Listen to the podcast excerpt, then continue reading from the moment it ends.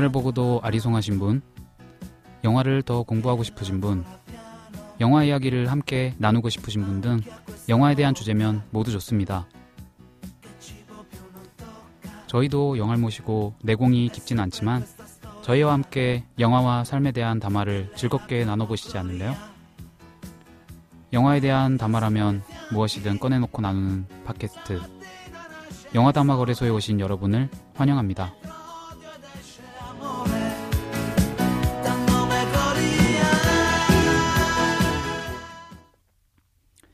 안녕하세요. 영화를 사랑하지만 어, 영화에 대한 잡담과 뒷이야기를 더 사랑하는 청년 영화담화 거래소의 호스트 김 소장입니다.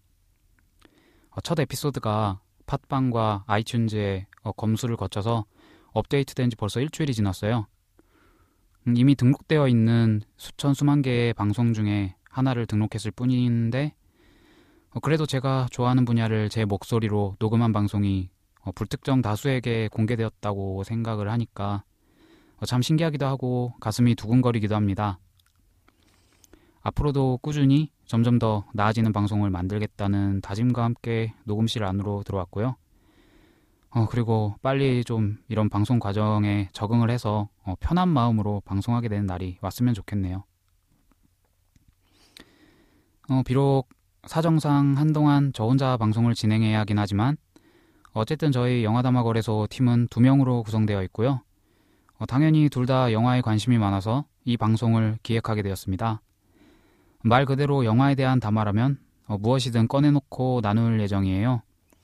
어, 주제에 한계를 두지 않을 생각입니다.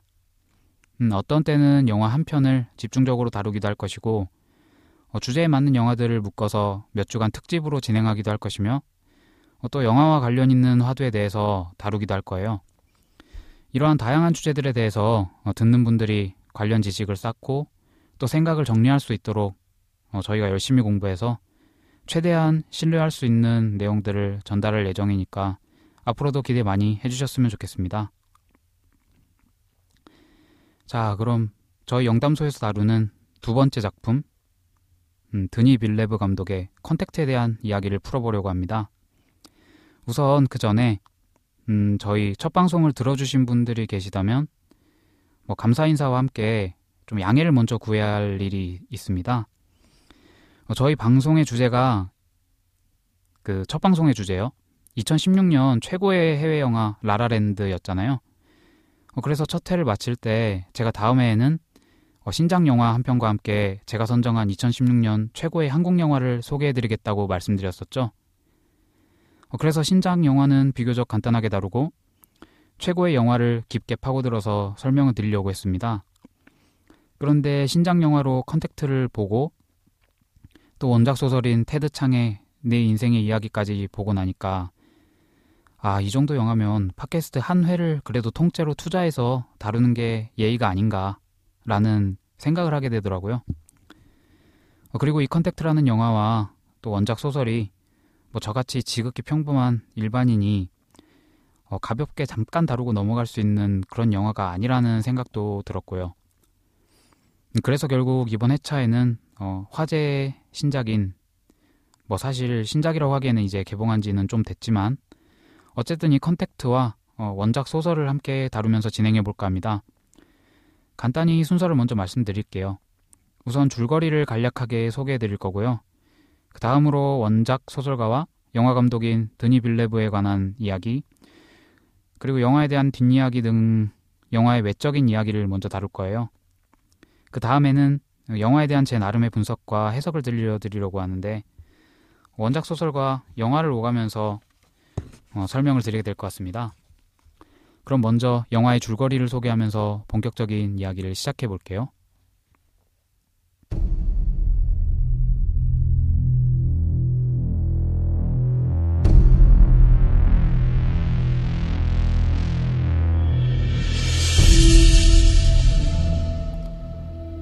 어느 날 갑자기 지구의 12개 장소에 나타난 거대한 우주선들. 그 우주선들로 인해 전 세계는 혼란에 빠지게 됩니다. 언어학자 루이스는 그녀를 찾아온 웨버 대령의 선택을 받아 물리학자 이안과 함께 외계인과의 소통을 위해 12장소 중 하나에 파견됩니다. 헵타포드라고 불리는 이 외계인들과의 유일한 소통 방법은 오직 18시간마다 한 번씩 열리는 문을 통해 만나는 방법뿐. 이들에게 문자 체계가 있음을 알아내고 수차례의 소통과 연구 끝에 해당 문자를 익혀가던 루이스는 한 여자아이가 등장하는 환상에 시달리게 됩니다. 정해진 시간 내에 그들이 보내는 신호를 해석하고 이들이 지구에 온 목적을 밝혀야 하는 루이스와 이안. 이들은 과연 헵타포드와의 소통에 성공할 수 있을까요? 그리고 그들이 지구에 온 목적은 무엇일까요?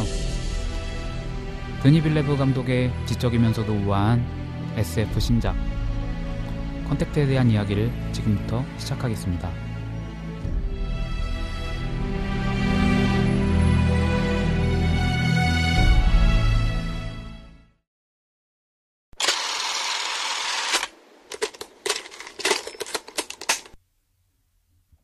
자, 이제 본격적으로 영화의 외적인 이야기부터 시작해 보려고 해요.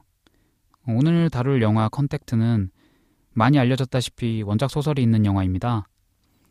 사실 이 컨택트라는 영화는 어, 제 개인적인 생각으로는 원작 소설 네 인생의 이야기와 따로 떼서 설명하기가 거의 불가능한 영화라고 생각을 해요. 어, 그래서 영화의 외적인 이야기의 시작으로 어, 원작 네 인생의 이야기의 작가인 테드 창에 대해서 먼저 소개해 드리려 합니다.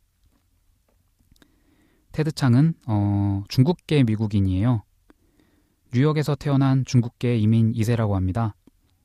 1967년생으로 나이는 드니 빌뇌브 감독과 동갑이에요.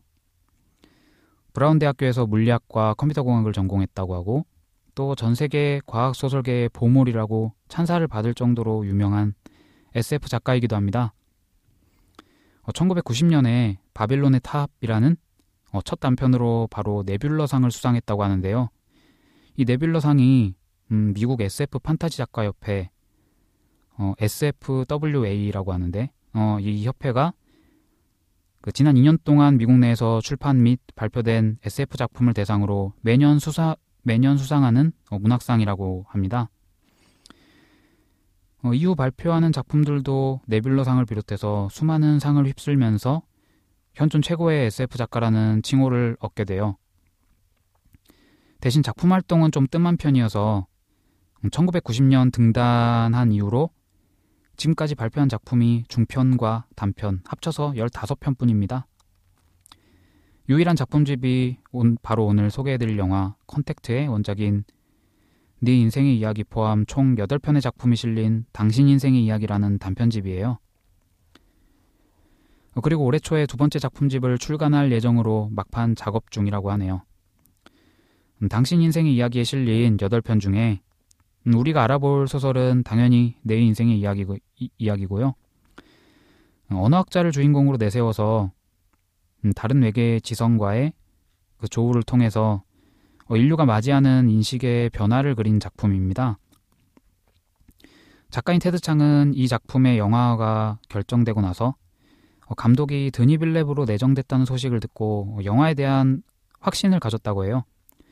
그리고 영화를 보고 나서도 좋은 영화이면서 좋은 작, 좋은 각본을 가진 어, 드문 작품이라고 생각한다며 아주 높게 평가했다고 합니다. 그러면 어, 자연스럽게 그 최고의 SF 작가에게 찬사를 받는 영화 감독인 어, 드니 빌뇌브에 대한 이야기로 넘어가 볼게요. 감독 이름 드니 빌뇌브. 어, 캐나다 퀘벡에서 출생한 프랑스계 캐나다인이에요. 어, 퀘벡 몬트리올 대학에서 영화를 공부했다고 하고요. 어, TV 다큐멘터리 감독으로 또 다큐멘터리 영화 등으로 활동을 이어가다가 2000년에 발표한 첫 장편 영화인 마일스트롬이라는 작품을 통해 캐나다의 아카데미상이라 불리는 지니 영화제에서 어, 최고 작품상과 최고 감독상을 수상하면서 본격적으로 이름을 날리게 됩니다. 이후 10년 가까이 작품 공백을 가진 후에 2009년에 어, 캐나다 몬트리올의 폴리테크닉 대학교에서 일어났던 어, 여성 혐오로 인한 총기 난사 사건을 다룬 영화 폴리테크닉이라는 작품을 통해 다시 한번 지니 영화제 감독상을 수상하게 돼요. 이렇게 되니까 이제 캐나다라는 무대는 드니 빌레브에게 너무 좁아진 거죠. 그 다음 해인 2010년에 감독의 이름이 전 세계적으로 알려지게 됩니다. 많은 영화 팬들이 이 작품으로 드니빌레브 영화 세계에 입문하셨을 거예요. 바로 그을린 사랑입니다. 어, 지니 영화제에서 무려 8관왕에 올랐음은 물론이고 또 83회 아카데미 영화제 외국어 영화상 후보로도 올랐어요. 그리고 공개하는 영화제마다 가장 뜨거운 반응을 얻었던 작품이고요. 그리고 결정적으로 어, 감독이 헐리우드에 입성하는 계기가 바로 이 작품이었거든요. 그리고 이후로도 왕성한 작품 활동을 이어가는 계기가 된 어, 팬들 입장에서는 굉장히 고마운 영화라고 얘기할 수 있겠네요. 어, 이후 본격적으로 헐리우드에 진출하게 되는 드니 빌뇌브는 자신만의 독특한 스타일을 자랑하면서도 완성, 완성도 높은 작품들을 어, 계속해서 선보이게 돼요. 2013년에는 영화 에너미와 프리즈너스를 연속으로 발표하게 되고요. 이후 2015년에는 미국과 멕시코의 접경 지역에서 벌어지는 마약 카르텔과의 전쟁을 아주 실감나게 다룬 영화 시카리오 암살자들의 도시를 발표하면서 역시나 엄청난 호평을 얻게 되고 흥행에서도 굉장히 큰 성공을 거두게 됩니다. 그 다음으로 발표한 영화가 바로 오늘 주제인 영화 컨택트예요. 컨택트는 88회 전미 비평가위원회 여우주연상과 작품상을 수상했고 어, 제22회 크리틱스 초이스에서는 어, 각색상과 SF 호러 부문 작품상을 수상했습니다. 그리고 89회 아카데미 시상식에 작품상과 감독상 등 8개 부문에 후보로 올라있기도 하고요. 첫회 소개해드렸던 어, 라라랜드 그리고 문라이트의 어, 강력한 라이벌이기도 합니다. 어, 그만큼 성공적인 행보를 이어가고 있는 작품이고요. 또한 앞으로도 아주 굵직한 작품들이 많이 예약되어 있습니다. 먼저 올해 당장 블레이드 러너 2049라는 영화가 개봉 예정이에요. 리들리 스콧 감독의 전설의 SF 영화인 1982년작 블레이드 러너의 후속작인데요. 어, 그리고 얼마 전에는 SF 소설계의 반지의 제왕이라고까지 불리는 아주 방대한 세계관을 자랑하는 어, 듄의 영화 프로젝트의 감독으로 내정되기도 했습니다. 두 작품 다 원작 팬들의 기대가 아주 하늘을 찌르고 있는 SF라는 점을 생각해 보면 어, 원작의 영화화라는 측면에서 난이도 자체로는 방금 말씀드린 두 작품에 크게 뒤지지 않을 것 같은 이 컨택트라는 작품이 어, 드니 빌뇌브의 제2의 감독 인생의 시작을 여는 아주 중요한 기점이 될 것으로 보여요. 종합해보자면 2009년 어, 폴리테크닉 발표 이후로는 2016년까지 다섯 편의 영화를 발표하는 왕성한 활동을 보여주면서도 그걸 평단과 관객의 고른 지지를 받고 있는 아주 성공적인 커리어를 이어가고 있는 감독이라고 할 수 있습니다. 이렇게까지 인정받고 기대받고 있는 감독이다 보니까 어, 여기서 감독의 스타일과 그동안의 작품들에 대해 조금 더 얘기를 해보는 게 어떨까 싶어요. 일단 드니 빌레브 감독의 연출 스타일을 상징하는 단어는 어, 미니멀리즘입니다. 강렬한 소재를 담담하게 연출하는 데 일가견이 있는 감독이에요. 되게 인상적인 미장센을 보여주는 감독이라고 하면 어, 대부분의 사람들이 뭐 화면 색감이 예쁘거나 아니면 뭐 멋지고 예쁘거나 혹은 기괴한 그런 소품들을 잘 배치시켜서 영화의 미적 감각을 인상적으로 드러내는 그런 감독을 떠올리실 거예요. 대표적으로 한국에서는 박찬욱 감독을 예로 들 수 있는데요. 어, 굉장히 화려하고 아름다우면서도 영화의 주제의식을 벗어나지 않는 미장센을 보여주는 감독이에요. 그래서 영화들을 보면 아 박찬욱 감독의 영화구나 하고 대번에 알 수 있게 되죠. 음, 하지만 드니 빌레브는 오히려 기교를 쫙 빼서 인상적인 미장센을 보여주는 감독입니다. 이 감독의 경우에도 이제 영화를 보다 보면 어, 뭔가 드니 빌레브스러운데? 라는 면들을 쉽게 발견할 수 있는 감독이에요. 그을린 사랑이 세상에 선보여졌을 때 어, 시내 21과 진행했던 지면 인터뷰에 이러한 내용들이 잘 드러나 있는데요. 인터뷰에 따르면 감독 스스로도 이러한 미니, 미니멀리즘을 어, 굉장히 선호한다고 합니다. 자신이 이제까지 영화에서 본 가장 강력한 장면들은 모두 매우 단순하게 연출되어 있었다는 거예요. 보통 일반적인 감독들은 중요한 장면에 힘과 기교를 많이 쏟아부어서 어, 중요한 장면임을 이렇게 과시하지만 드니빌레브는 절정에서 힘을 빼는 연출을 보여주면서 관객들에게 아주 깊은 인상을 남깁니다. 또한 해당 인터뷰에서 어, 나의 목표는 야만성의 추, 야만성의 추악함을 어, 과시적이고 요란스럽지 않은 방식으로 보여주는 것이다 라고 밝히기도 했습니다. 이러한 미니멀리즘을 통해 감독이 다루는 소재의 특성상 뭐 자주 등장하게 되는 잔인하거나 뭐 비인륜적인 설정들을 묘사할 때도 대부분 롱셔트로 묘사하거나 주변 인물들의 표정 등을 카메라에 담아내면서 자극적인 표현을 삼가는 그런 사려 깊음과 함께 관객이 상상할 여지를 남깁니다. 영화를 보면서 계속 상상할 여지를 주고 또 생각할 공간을 남긴다는 측면에서 굉장히 문학적인 스타일을 가진 감독이라는 생각이 들기도 해요. 어, 방금 제가 문학적이라는 표현을 썼잖아요. 아까 컨택트의 원작 소설 작가 테드 창이 음, 감독이 드니 빌뇌브로 내정됐다는 소식을 듣고 영화화에 대한 완벽한 확신을 가졌다고 말씀을 드렸습니다. 과연 드니 빌레브가 훌륭한 연출력을 가진 감독이라는 게 어, 테드 창이 이렇게 확신한 유일한 이유였을까요? 저는 감독이 가진 또 다른 특징 하나가 테드 창에게 모종의 확신을 줬다고 생각합니다. 그 특징은 바로 드니 빌레브가 어, 대부분의 경우 원작이 있거나 실화를 모티브로 해서 영화를 만들어 왔다는 거예요. 아까 말씀드린 대로 영화 폴리테크닉은 어, 실제 있었던 폴리테크닉 학살 사건을 다루고 있고 어, 그을린 사랑은 와이디 무아와드의 연극을 원작으로 하고 있습니다. 에너미는 포르투갈의 소설가 주제 사라마구의 도플갱어가 원작이고 또 프리즈너스는 미국의 보스턴 여아 실종 사건을 모티브로 완성한 영화예요. 시카리오의 경우는 뭐 확실히 알려진 원작이 있진 않지만 마약 카르텔과의 전쟁에 관한 작품들은 이미 많고 또 놀랍고 끔찍한 실화들도 많은 많이 공개가 됐잖아요. 그러다 보니 역시나 현실 문제를 기반으로 한 영화라고 볼 수 있고요.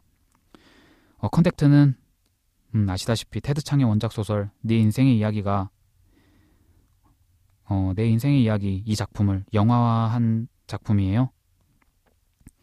이렇듯 대부분의 작품들이 어, 원작이 있거나 뭐 실제 일어난 사건들을 모티브로 하고 있어요. 또한 이런 작품들을 통해 계속적으로 성공적인 커리어를 이어나갔고요. 이러한 면들이 테드 창에게 음, 어떠한 확신을 주지 않았을까 하고 예상해 봅니다. 어, 이제 감독에 대한 이야기의 마지막으로는 어, 지금 말씀드린 감독의 어, 작품들을 간단하게 살펴볼 거예요.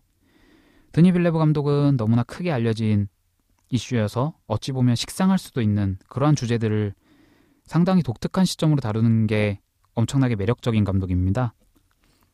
그런 관점으로 영화들을 한번 훑어볼게요. 음, 먼저 폴리테크닉의 경우는 음, 혐오 범죄를 다루고 있잖아요. 그런데 감독은 사회적 약자의 분노가 또 다른 사회적 약자에게 향하는 것이 만들어진 어, 비극이라는 그런 측면을 보여주는 것 같아요. 또한 계몽적인 메시지보다는 어, 살아남은 피해자들의 모습을 통해 안타까움과 감동까지 함께 전하는 작품이기도 하고요.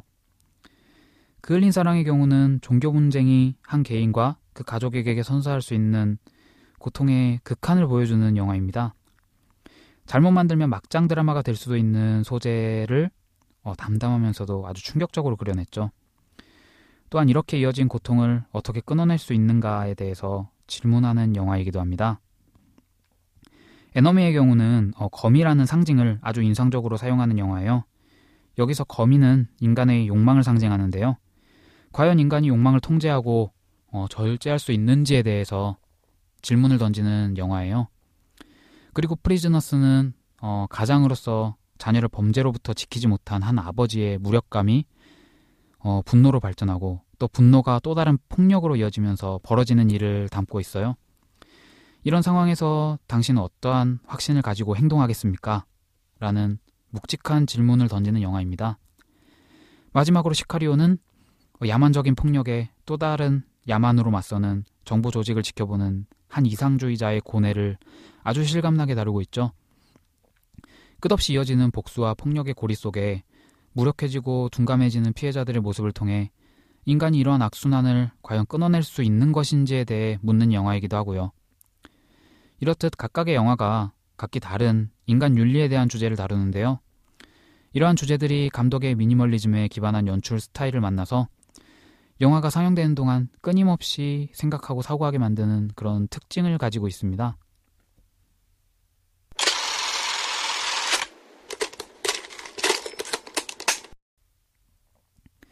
자, 그럼 영화 외적인 이야기의 마지막으로는 어, 컨택트에 대한 여러 가지 뒷이야기들을 소개해 드리려고 해요. 이미 알려진 여러 뒷이야기 중에 정말 흥미로운 내용들로만 간추려 보려고 합니다. 먼저 감독에 대한 뒷이야기부터 해볼까요? 놀랍게도 이 영화에 대한 감독 제의가 봉준호 감독에게 먼저 갔었다고 해요. 음, 하지만 봉준호 감독은 각본, 각본가 에릭 헤이저러의 각본보다는 원작 소설이 더 낫다고 생각을 했다고 하는데요. 그래서 자신이 직접 각색하면 어떻겠냐는 제안을 하기도 했지만 이미 촬영 스케줄이 잡혀 있는 상황이라서 어쩔 수 없이 고사를 했다고 합니다. 지금의 드니 빌뇌브 감독 버전의 컨택트도 뭐 당연히 좋지만 봉준호 감독, 버, 봉준호 감독 버전은 어, 또 어땠을까 하는 궁금증이 생기기도 합니다. 감독에 대한 뒷이야기 다음은 제목에 대한 이야기를 해야겠죠. 원작 소설의 제목은 네 인생의 이야기이고 영어로는 당연히 Story of Your Life입니다. 어, 영화도 이 제목을 쓰려고 했는데요. 음, 각색, 각색된 영화의 내부 시사를 마치고 나서 관계자들이 어, 이 제목이 어울리지 않는다고 판단했대요. 그래서 결국 도착, 도래라는 뜻을 가진 Arrival이라는 제목을 가지게 되었고 이게 또 한국과 일부 국가에서는 컨택트라는 제목으로 개봉을 하게 되었다고 하네요. 어, 그리고 영화를 보게 되면 또 놀라게 되는 부분들이 있는데 어, 바로 헵타포드의 문자에 대한 묘사예요.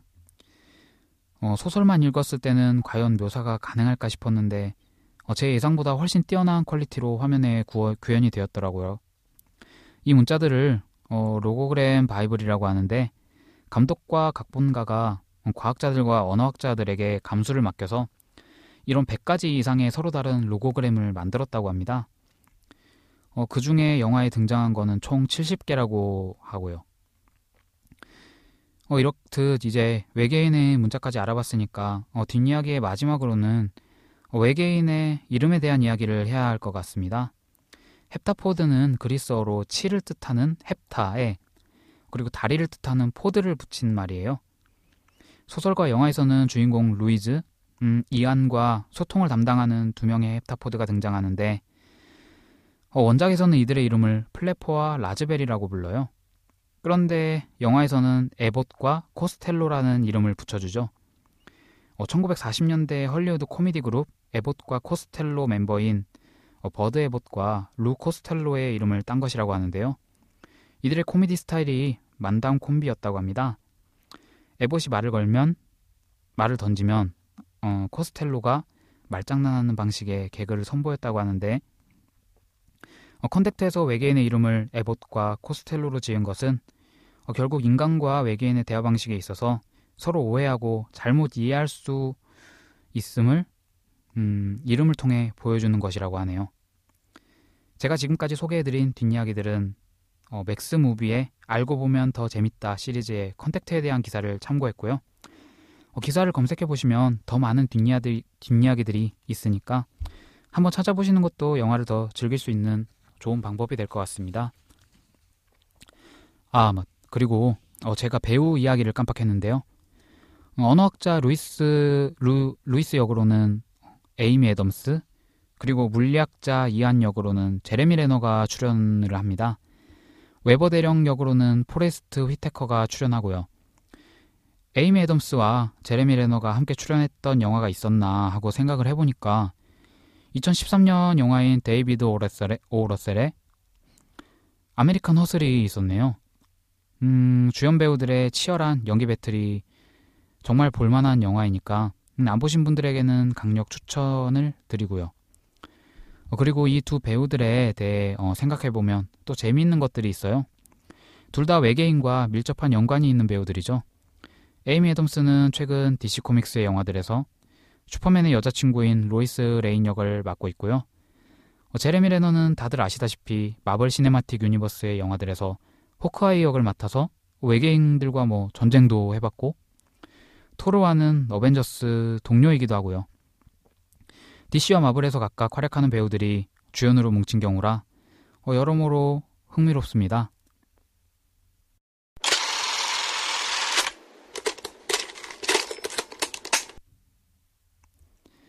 어, 지금부터는 영화에 대한 외적인 이야기들을 마치고 어, 영화에 대한 제 생각과 해석을 말씀드리는 영화 내적인 이야기 순서를 진행해 볼까 합니다. 어, 조금 전에 말씀드렸듯이 음, 저는 오늘 다루는 영화 컨택트의 경우 원작 소설 내 인생의 이야기와 함께 설명드리는 것이 더 낫다는 견해를 가지고 있어요.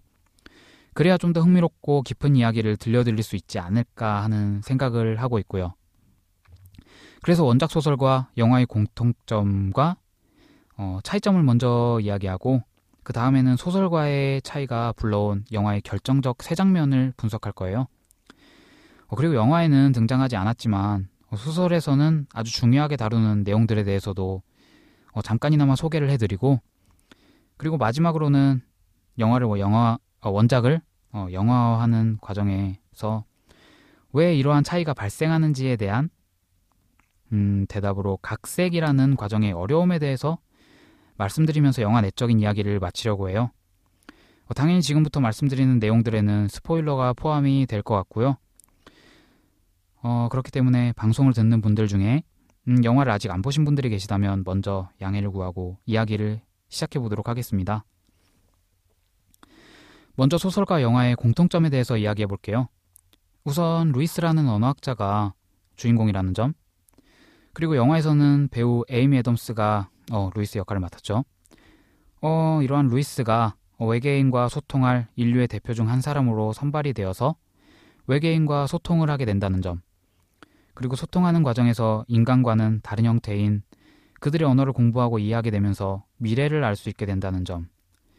그리고 자신이 이혼하게 되고 딸을 잃게 될 것을 알면서도 정해진 미래를 받아들이는 선택을 한다는 점은 영화에서도 바뀌지 않았습니다. 그리고 소설에서도 음, 핵심 개념 중의 하나인 사용하는 언어가 생각하는 방식을 결정하고 세계를 보는 시각도 바꾼다는 어, 언어 결정론이 영화에서는 루이스의 상태를 설명하는 유일한 핵심 개념으로 등장을 하게 돼요. 이는 소설과의 공통점이기도 하고 또 뒤에 설명하겠지만 차이점이기도 합니다. 어, 또한 언어학자 한 명과 물리학자 한 명이 팀을 이뤄서 외계인 두 명과 소통을 시도한다는 컨셉도 영화가 그대로 가져왔고 또 상황을 전체적으로 조망하기, 조망하기보다는 어, 개인의 내밀한 경험을 위주로 다룬다는 점도 닮아 있습니다. 소설의 경우 헵타포드와의 만남은 마치 루이스의 연구일기와 같은 형식으로 이루어져 있는데요. 영화의 경우도 관객들은 루이스의 경험과 어, 시선에만 의지해, 의지하여서 상황을 인식하게 되죠. 그리고 결정적으로 원작 소설의 이야기 구조는 그대로 가져왔습니다. 어, 소설은 미래의 딸을 향해 루이스가 말을 거는 이야기, 그리고 헵타포드와의 소통 과정을 그린 이야기가 계속해서 교차되면서 진행돼요. 그리고 딸을 향한 이야기가 도입부와 수미 쌍관을 이루며 소설이 마무리되고요. 어, 헵타포드와의 소통 과정은 인간의 언어처럼 순차적으로 진행되지만 교차로 삽입된 딸을 향한 루이스의 이야기는 과거와 미래에 대한 구분 없이 헵타포드의 시간관대로 어, 동시적으로 진행이 돼요. 영화에서도 이런 구조를 따르고 있습니다. 딸과의 이야기가 영화 초반과 마지막에 수미상관으로 펼쳐지게 되고 어, 헵타포드의 언어를 배워감에 따라 딸과의 미래의 기억이 시간 순서에 상관없이 조금씩 펼쳐지게 돼요. 이렇듯 이야기 구성의 큰 틀은 소설의 그것을 잘 계승하고 있다고 보면 될 것 같습니다. 이제 소설과 영화의 차이점을 말씀드려야죠. 우선 가장 큰 차이점은 외계인들의 방문 목적입니다. 소설의 경우는 목적이 나오지가 않아요. 음, 그냥 보러 왔다, 뭐, 이런 식으로 설명을 하는데, 어, 영화의 경우는 외계인의 지구 방문 목적이 아주 분명하죠. 향후 영화의 내용이 전개되는 데 있어 아주 중요한 역할을 하게 됩니다. 또한 소설에서는 어, 헵타포드의 언어적인 소통 외에도 어, 수학과 물리학 개념에서의 소통 또한 굉장히 중요하게 다뤄져요. 인간들은 왜 선형적 시간관과 어, 세계관을 갖게 되었는지, 그리고 헵타포드들은 왜 과거, 현재, 미래에 대한 구분이 무의미한 동시적 시간관을 갖게 되었는지에 대해 언어적 측면 외에도 수학과 물리학 개념의 이해 방식을 통해 설명하는데 어, 이를 통해 엄청난 지적 유의와 함께 논리적 타당성까지 제공하게 되죠. 영화에서는 음, 언어 결정론에 힘을 싣다 보니까 이러한 수학과 물리학 개념이 등장하지 않게 됩니다. 어, 결국 영화에서는 물리학자 이안의 역할이 어, 거의 루이스의 뭐 조력자 요 수준으로 비중이 낮아지게 돼요. 책에서는 헵타포드의 시간관을 독자에게 이해시키는 과정에서 어, 루이스만큼이나 중요한 역할을 맡게 돼요. 이안 역할을 맡은 제레미 레너 입장에서는 어, 조금 아쉬울 수도 있겠다라는 생각을 해봅니다.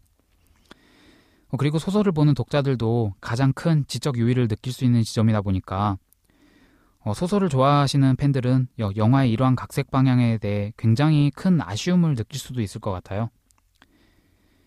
어, 이제 마지막으로 소개해드릴 차이점은 우주선의 존재예요.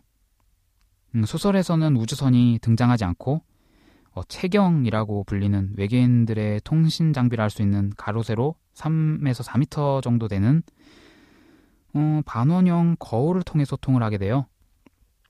소설에서는 어, 이러한 체경이 전, 세계, 전 세계적으로 112개가 흩어져 있다고 나옵니다. 음, 그리고 아마 우주 공간에 이를 총괄하는 모선이 있을 것이라 것이다라는 어, 추측 정도만이 대, 어, 소설에 등장하는 어떤 인물 인물의 대사를 통해 등장하게 돼요.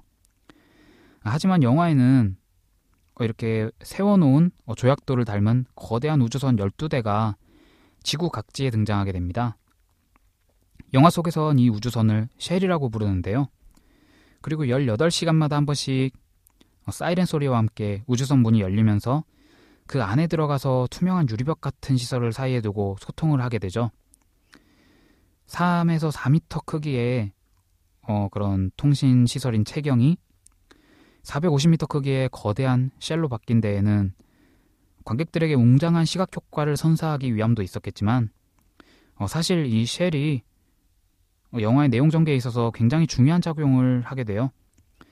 영화를 보신 분들은 알겠지만 관객들은 루이스의 시각과 경험을 공유하게 되기 때문에 헵타포드들이 인간, 인간에게 적대감을 전혀 표현하지 않는다는 것을 누구보다 잘 알게 돼요.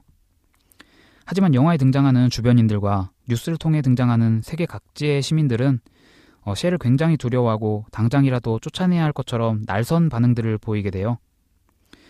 결국 영화 줄거리로도 중국을 위시한 몇몇 국가들은 거의 전쟁 상태로까지 가게 됩니다. 왜 이들이 음, 그런 행동을 보이는지 관객들을 이해시킬 수 있는 가장 간단한 방법이 바로 그 체경을 소설 속 체경을 어, 거대한 규모의 우주선으로 바꾼 설정에 있다고 생각해요. 뭐 실제로 음, 거의 그 제2 롯데타워만큼이나 엄, 큰 어, 엄청난 크기의 우주선이 내가 살고 있는 도시 위에 둥둥 떠 있다고 생각해 보면 그런 불안감을 충분히 이해할 수 있죠. 어, 그렇기 때문에 시각적으로도 웅장함을 전달하면서 관객들에게 영화 속 사람들의 태도를 자연스럽게 이해시킬 수 있는 아주 영리한 설정 변환이라고 생각을 합니다. 어, 지금까지의 내용을 간추리자면 영화에서의 헵타포드는 어, 소설과는 달리 분명한 지구 방문 목적을 가지고 있고요. 소설에서 어, 헵타포드들의 동시적 시간관을 이해하는 데 큰 도움을 주었던 수학과 물리학 개념들에 대한 소개가 영화에선 사라졌기 때문에 덩달아 물리학자 이안의 비중도 아주 낮아지게 됐고요. 그리고 영화에서는 거대한 우주선 쉘이 등장하면서 소통을 위한 과정에서 볼거리가 더 풍성해졌고요. 그 외에도 뭐 여러 가지 변화가 있지만 일단 큰 개념에서 이 정도로만 설명을 드리고 다음 이야기로 넘어가도록 할게요.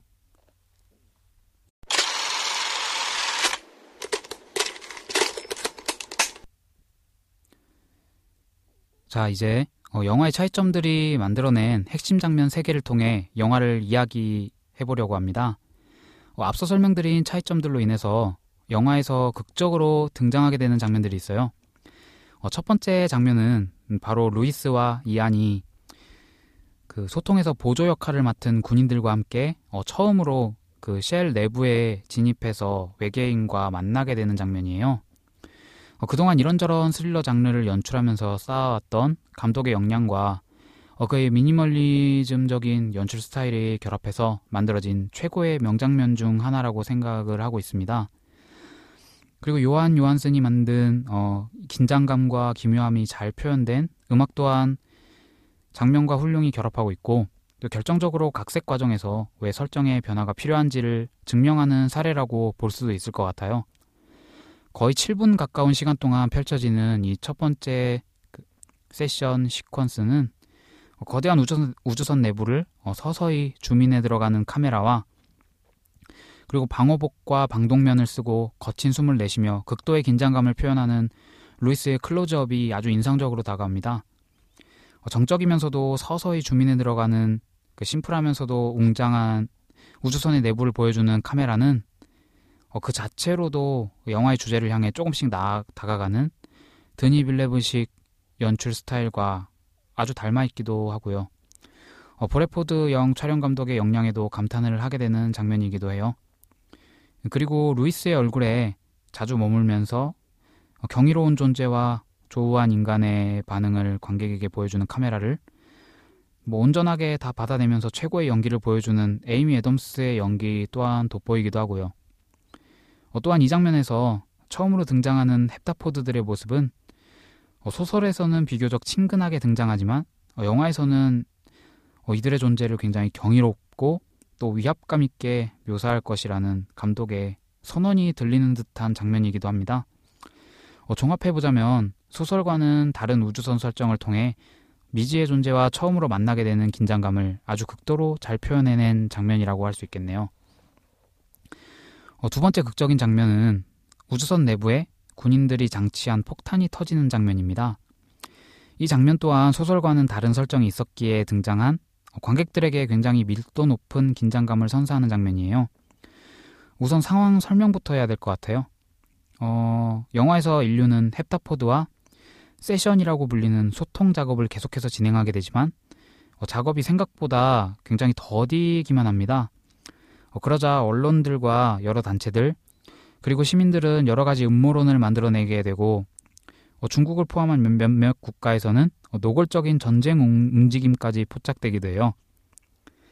어, 인류의 지도자들은 헵타포드들이 지구에 온 목적이 무엇이며 인류가 그들을 통해 얻을 수 있는 유용한 기술이 있는지에만 혈안이 되어 있죠. 결국 다급해진 루이스는 아직 언어 체계를 완벽하게 다 익히지 못한 상황에서 그들이 지구에 온 목적을 묻게 되고 헵타포드는 그에 대한 대답을 문자로 보여줍니다. 루이스가 해석한 내용은 바로 무기를 주다 였고 이를 오해한 인류 사회는 대단한 혼란에 빠지게 되죠. 그 쉘이 떠 있는 12개 지역에서 각각 소통한 내용들을 어, 서로 공유해 오던 인류였지만 그중 절반 이상이 연락을 끊게 됩니다.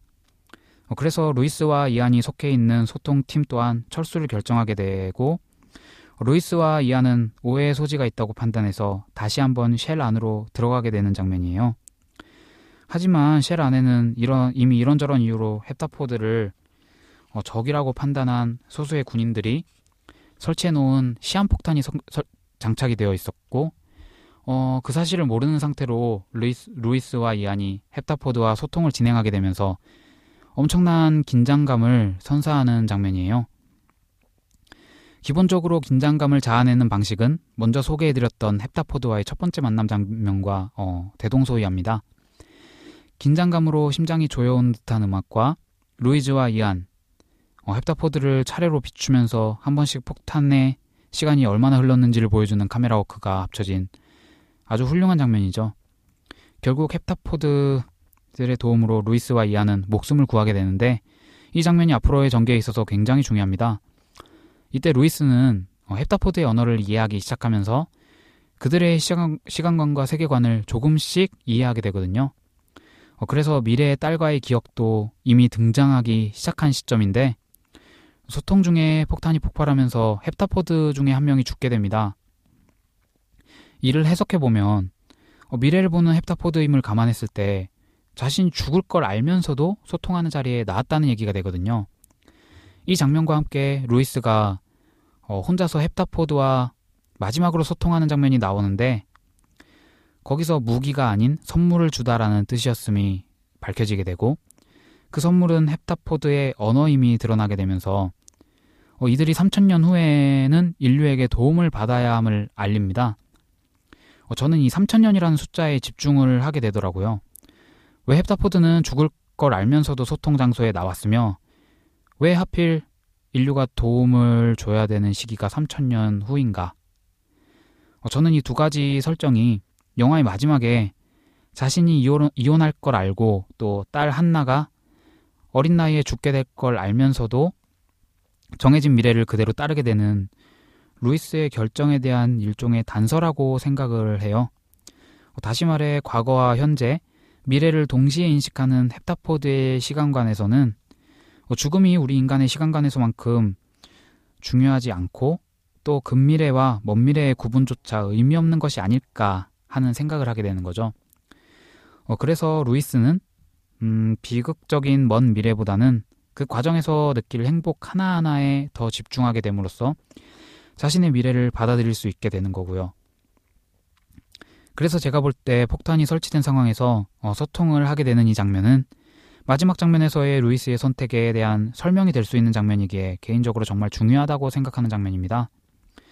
어, 다만 이 장면은 영화의 스토리 전개를 위해 너무 편의적으로 이용되는 장면이 아닌가 하는 의심이 들기도 하고요.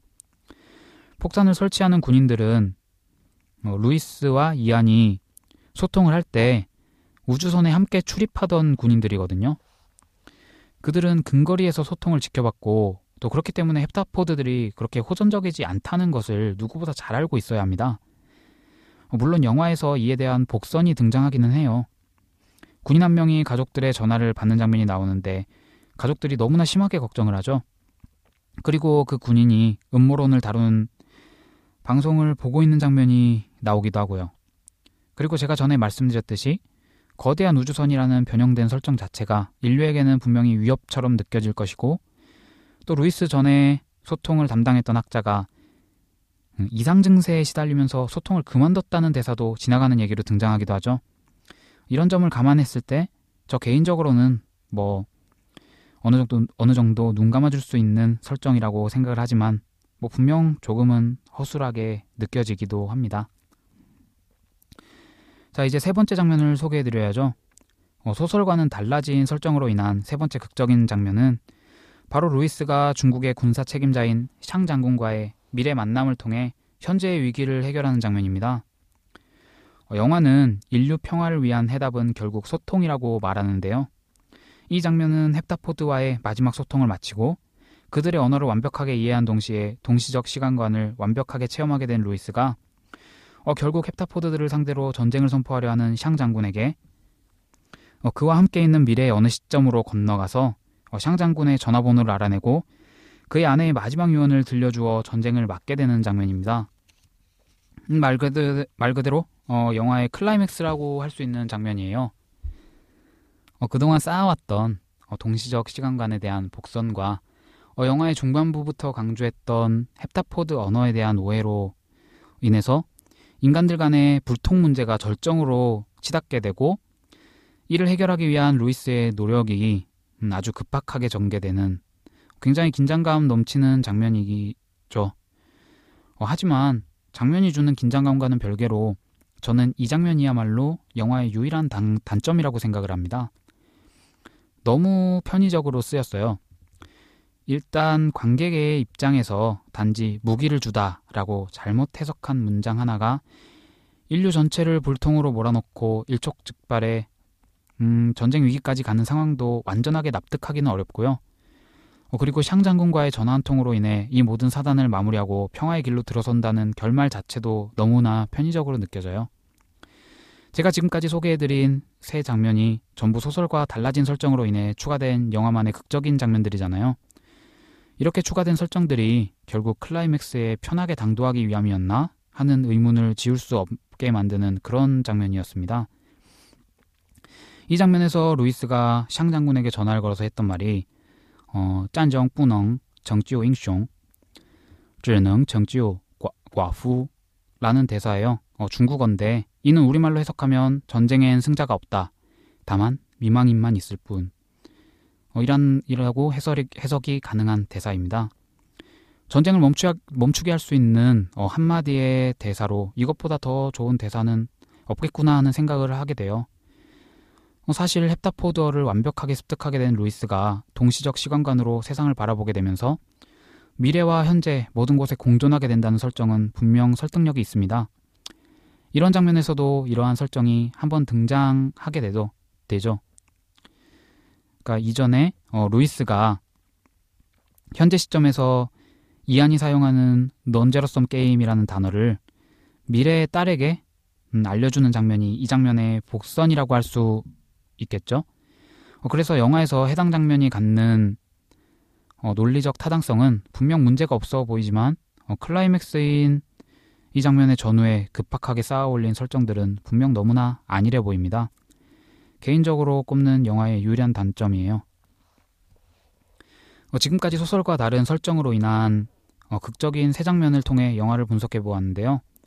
이렇듯 각색 과정에서 영화는 소설에 없는 뚜렷한 기승전결을 갖게 되었고 좀 더 영화에 걸맞는 이야기로 거듭나게 되었습니다. 다만 러닝타임이 정해져 있는 영화의 특성 탓에 당연히 원작의 모든 내용을 담기보다는 선택과 집중을 거쳤고요. 그래서 영화를 재, 재밌게 보신 분들은 소설도 꼭 보시라고 권해드리고 싶어요. 어, 소설은 헵타포드의 세계관에 대해 좀 더 강력한 논리적 타당성을 가지고 있고요. 그리고 수학과 물리학적인 측면에서의 논인, 논리가 더해지다 보니까 읽으면서 느끼게 되는 지적인 희열 또한 엄청난 작품입니다. 어, 소설에 등장하는 페르마의 최단 시간의 원리를 예로 들 수가 있겠는데요. 어, 빛이 최소 시간의 경로를 따라 진행한다는 원리예요. 어, 17세기 수학자 피에르 페르마가 극대 극소의 문제를 문제 해법을 어, 광학 분야에 응용해서 최단 시간의 원리를 발견했다고 전해집니다. 쉽게 말해서 빛이 반사와 굴절을 통해 진행할 때 어, 진행하는데 소요하는 시간이 최소화되는 경로를 따른다는 것이에요. 그러니까 약간 의인화를 거친 설명을 하자면 어, 빛은 출발을 할 때 이미 목적지를 알고 어디로 가야 가장 짧은 시간이 걸리는지 먼저 이해하고 있어야만 어, 갈 수가 있다는 겁니다. 이렇듯 소설은 다른 인과적인 수학 개념보다 이 원리를 가장 쉽게 인식하는 헵타포드들의 모습을 통해 어, 그들의 세계관이 인간과 어떻게 다른지에 대해 좀 더 공고하게 설명하고 있습니다. 또한 언어에 대해서도 굉장히 깊게 설명이 되어 있어요. 헵타포드의 문자가 형성되는 과정을 표현한 대목도 흥미롭습니다. 마치 검은 거미줄 같은 선이 그물을 자아내는 것과 같았다라고 나와요. 이게 무슨 말이냐면 어, 가장 최초로 말하고자 하는 획이 그어질 때 그 획은 나중에 앞으로 말하려 하는 수많은 단어나 구와 연결이 되는 거예요. 그러니까 다음 획들이 그물처럼 전체 내용을 차곡차곡 구성하는 방식이라고 할 수 있죠. 어, 방금 페르마의 최단 시간의 원리처럼 음, 마치 빛이 처음에 자신이 도달하고자 하는 경로를 이미 사전에 다 알고 있어야 하는 것처럼 어, 자신이 말하고자 하는 것들이 어떻게 마무리될지를 처음에 미리 다 알고 있, 있다는 것이 됩니다. 한 번에 전체를 이해한다는 것이 되는 거예요. 우리는 문장을 선형적으로 쭉 일렬로 나열하지만 헵타포드어는 첫 문장을 쓰면 마지막에 완결된 문장에 어, 중간중간 문장들이 포개져 있는 형태로 어, 해석이 된다라고 보면 될 것 같은데 어, 헵타포드는 글을 쓸 때 처음부터 전체를 알고 있고 그 내용을 구성해 나가는 것이지만 인류는 글을 쓸 때도 인과적인 순서와 글이 전개되는 방향 같은 것들이 중요하다는 거예요. 이렇듯 소설에는 언어적으로도 수학과 물리학 측면으로도 어, 수많은 논리를 통해 우리 인류와는 완전히 다른 지적 존재와의 소통을 흥미진진하게 그리고 있습니다. 이 외에도 수많은 지적 유의로 넘쳐나기에 읽기에 좀 버거운 책인 것도 사실이지만 어, 천천히 집중해서 읽으면 흥미로운 세계관과 함께 어, 영화와 마찬가지로 자신의 삶을 받아들이는 루이스의 모습을 통해 묘한 감동까지 느낄 수 있는 소설이에요. 만약 영화도 소설도 아직 안 보신 분들이 계시다면 어, 영화를 먼저 보셔서 머릿속에 기본 개념과 이미지를 새겨 넣은 다음에 그 다음에 소설을 보시면 세계관을 더 이해하기도 쉽고 영화보다 좀 더 지적인 면모가 강조된 소설의 매력 또한 제대로 느끼실 수 있지 않을까 하는 생각을 해보게 됩니다.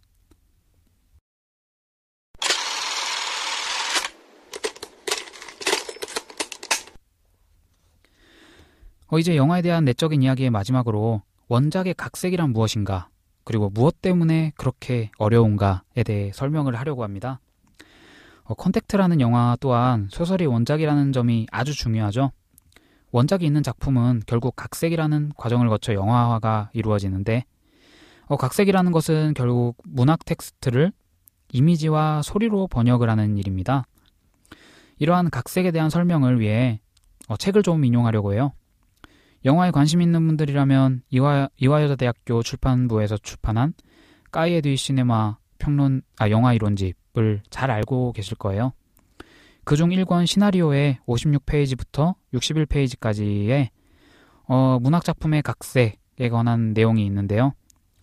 이 6페이지에 기술된 내용 중에서 각색에 대한 핵심 개념들을 좀 소개해 드릴까 합니다.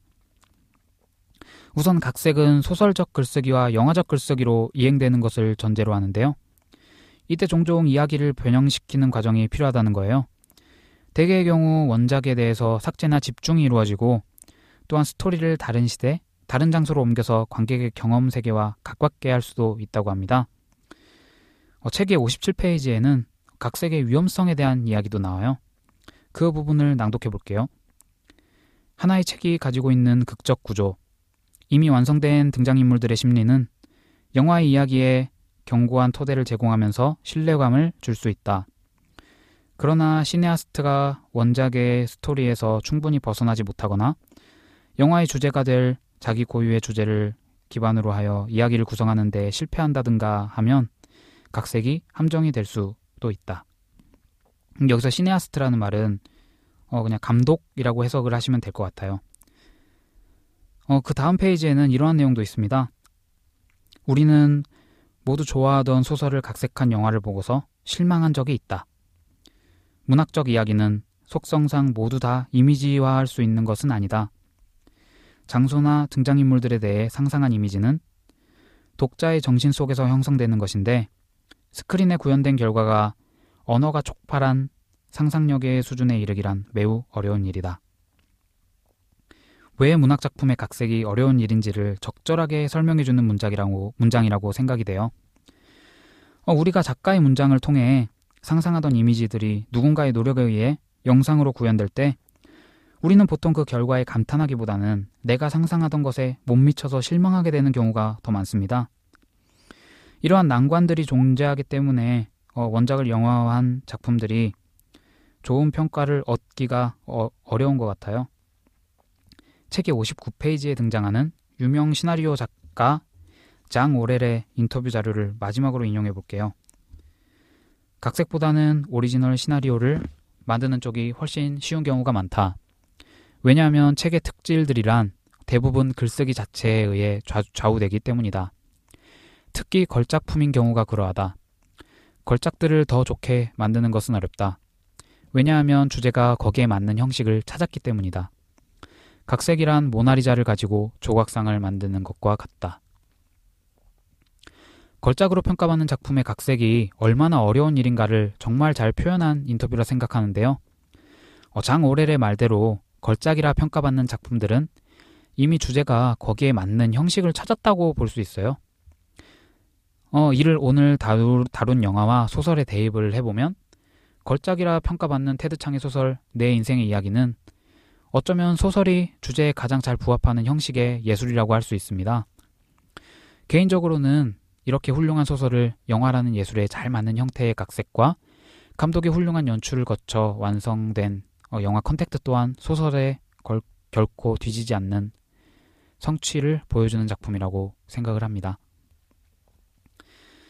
이제 영화에 대한 내적 이야기를 마무리해야겠네요. 어, 저는 컨택트가 드니 빌레브 감독에게 있어서 어, 감독 인생의 새로운 막을 열어젖힌 작품이라고 생각을 해요. 어, 좀 전에도 언급을 했었지만 드니 빌레브 감독이 영화계에서 자신의 국제적 입지를 다진 작품인 그을린 사랑과 그 이후의 작품들을 살펴보면 인간 윤리라는 측면에 있어서 아주 인상적인 질문을 던지는 감독이라고 말씀을 드렸었죠. 감독의 해당 작품들에 소통이라는 단어를 대입해보면 흥미롭습니다. 먼저 그을린 사랑의 경우는 어, 종교 분쟁으로 인한 내전이 개인에게 선사할 수 있는 가장 큰 비극을 다루고 있지만 또 어찌 보면 가장 소통이 필요한 순간에 소통할 수 없었던 인간이 겪을 수 있는 가장 큰 고통이자 비극에 관한 영화라고 할 수도 있을 거예요. 어, 프리즈너스의 경우는 애초에 이성적 판단을 기대할 수 없는 유괴된 아이의 아버지와 그 아버지가 생각하는 유력한 가해자에 관한 이야기이다 보니까 굉장히 뒤, 뒤틀린 형태의 음, 아주 폭력적이고 일방적인 소통이 등장하게 됩니다. 에너미의 경우는 어, 권태에 찌들면서 소통의 부재로 욕망의 눈이 먼 남자의 이야기로 어, 그리고 시카리오의 경우는 이미 소통으로는 해결할 수 없을 지경에 이른 폭력을 어, 처단하, 처단하기 위해서 어느 정도의 폭력을 용인할 수 있을 것인가에 대한 영화이기도 하거든요. 어쩌면 이번 컨택트는 어, 어릴 적에 과학자가 꿈이었고 감독이 된 뒤에도 SF물을 만들기를 고대해 왔다던 드니 빌레브가 음, 가장 만들고 싶었던 형태의 작품이 아닐까 하는 생각을 해봅니다. 소통에 대한 난이도는 이전 작품들에서 주인공들이 처한 상황에 비교해봐도 크게 용이하다고 할 수는 없어요. 음, 결국, 하지만 결국 해답은 소통에 있다라는 이야기를 하는 작품이잖아요. 어쩌면 감독은 예전부터 이런 이야기를 하고 싶어 하는지도 모르죠. 자신에게 주어진 어찌 보면 비극적이라 할 수 있을 어, 미래를 겸허하게 받아들이는 주인공의 모습은 어, 감독의 전작들의 주인공들보다는 훨씬 행복해 보입니다. 주인공이 결말이 아닌 어, 영화 속에 인류가 맞게 되는 결과 또한 해피엔딩이고요. 어, 감독의 팬으로서 연출적인 측면에 있어서의 자신, 자신의 강점은 어, 그대로 유지하면서 이러한 변화를 보여준다는 점이 굉장히 흥미롭습니다. 그렇기 때문에 드니 빌레브 감독의 후속작인 어, 블레이드 러너 2049가 더욱더 기대되기도 하고요. 어찌 보면 독이 든 성배라고 할 수 있을 어, 1982년작 블레이드 러너의 후속편인 이 작품을 과연 감독은 어떻게 연출을 해낼까요? 이러한 기분 좋은 궁금증과 함께 음, 영화담화 거래소 2회, 제2회 영화 컨택트에 대한 이야기를 마치도록 하겠습니다.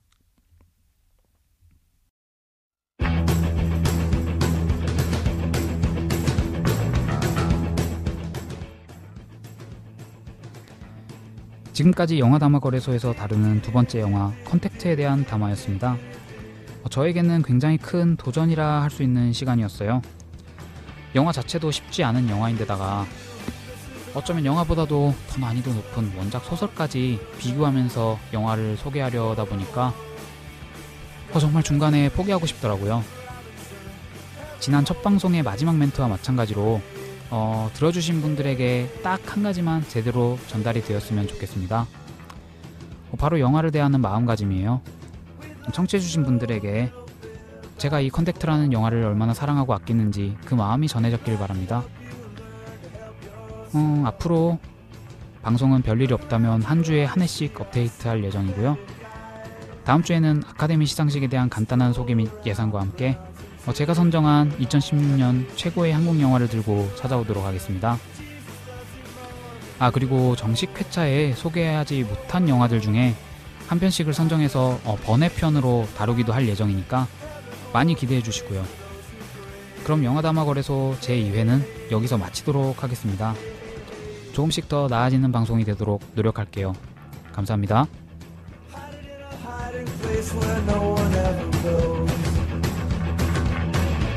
your pantry with your cupcakes.